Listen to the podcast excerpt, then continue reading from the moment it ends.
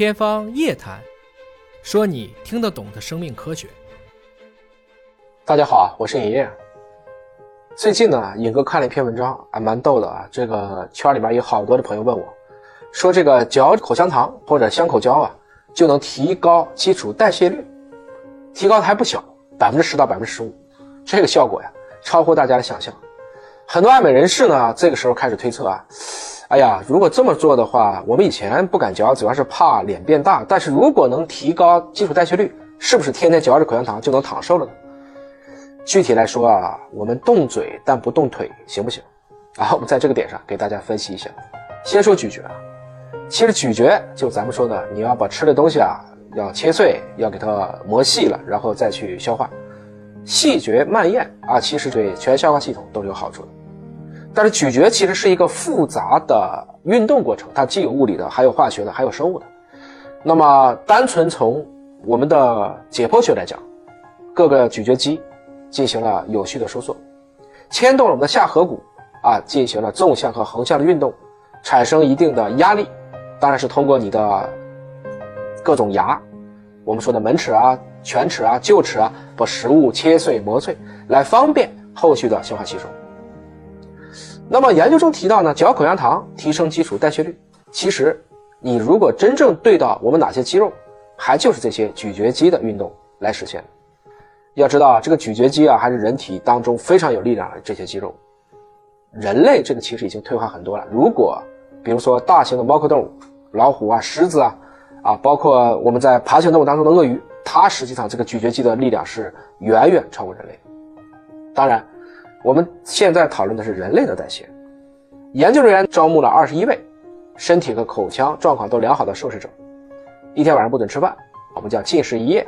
受试者呢要静卧于实验室床上四十五分钟，通过测量他们吸入的氧气量与呼出的二氧化碳量，去计算他们的静息基础代谢率。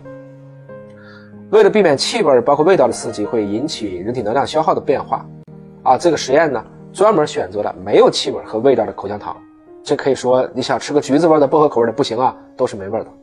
受试者们，你就先嚼十五分钟口香糖，先嚼软的啊，休息五分钟以后再嚼十五分钟的硬口香糖。结果表明，跟你什么都不干的静息状态比，嚼软口香糖能量消耗提高了百分之十点二，如果嚼硬口香糖，能量消耗提高了百分之十五，如果嚼更加坚硬的食物。按照目前的结果看，它的能量应该还会消耗的更多，这就有意思来了。哎，咀嚼还真能增加能量消耗吗？实际上，确实在很多临床的，尤其是内科医生来讲，很多人为了尽量少吃点东西，你可以慢慢嚼、慢慢咽、小口吃，把时间拖长。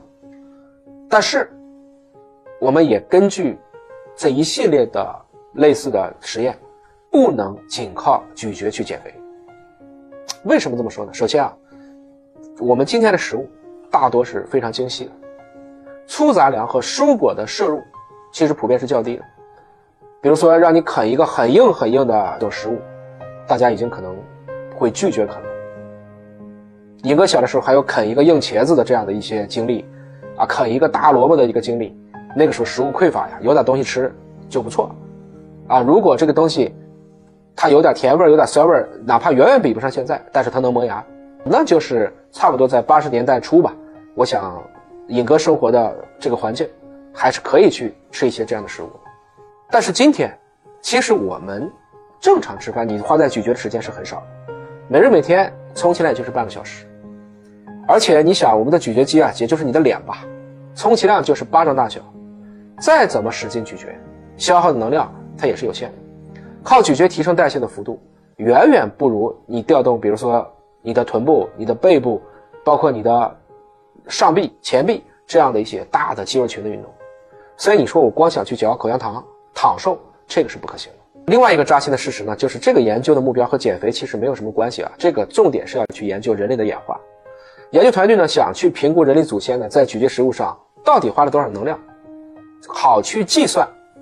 这个因素是不是对我们的颌骨和牙齿的演化产生影响？所以呢，我不能说我看一篇文章啊，我光把这里面的一个花边拿出来了，比如《水浒传》，你重点只看了武松打虎，那可能就忽略了这个整体《水浒传》到底在讲什么。所以呢，看好看全这个完整的文章信息呢，还是有意义的。但是呢，说这个文章对于减脂的朋友一点没有用，那也不至于。虽然不能躺瘦呢，从另外一个角度看，这给我们多吃蔬菜杂粮提供了新的动力。一方面，多样性的这些蔬果呀、杂粮啊，它营养比较丰富，它里边肯定有膳食纤维啊，这就有利于调节肠道菌群，修复肠道屏障。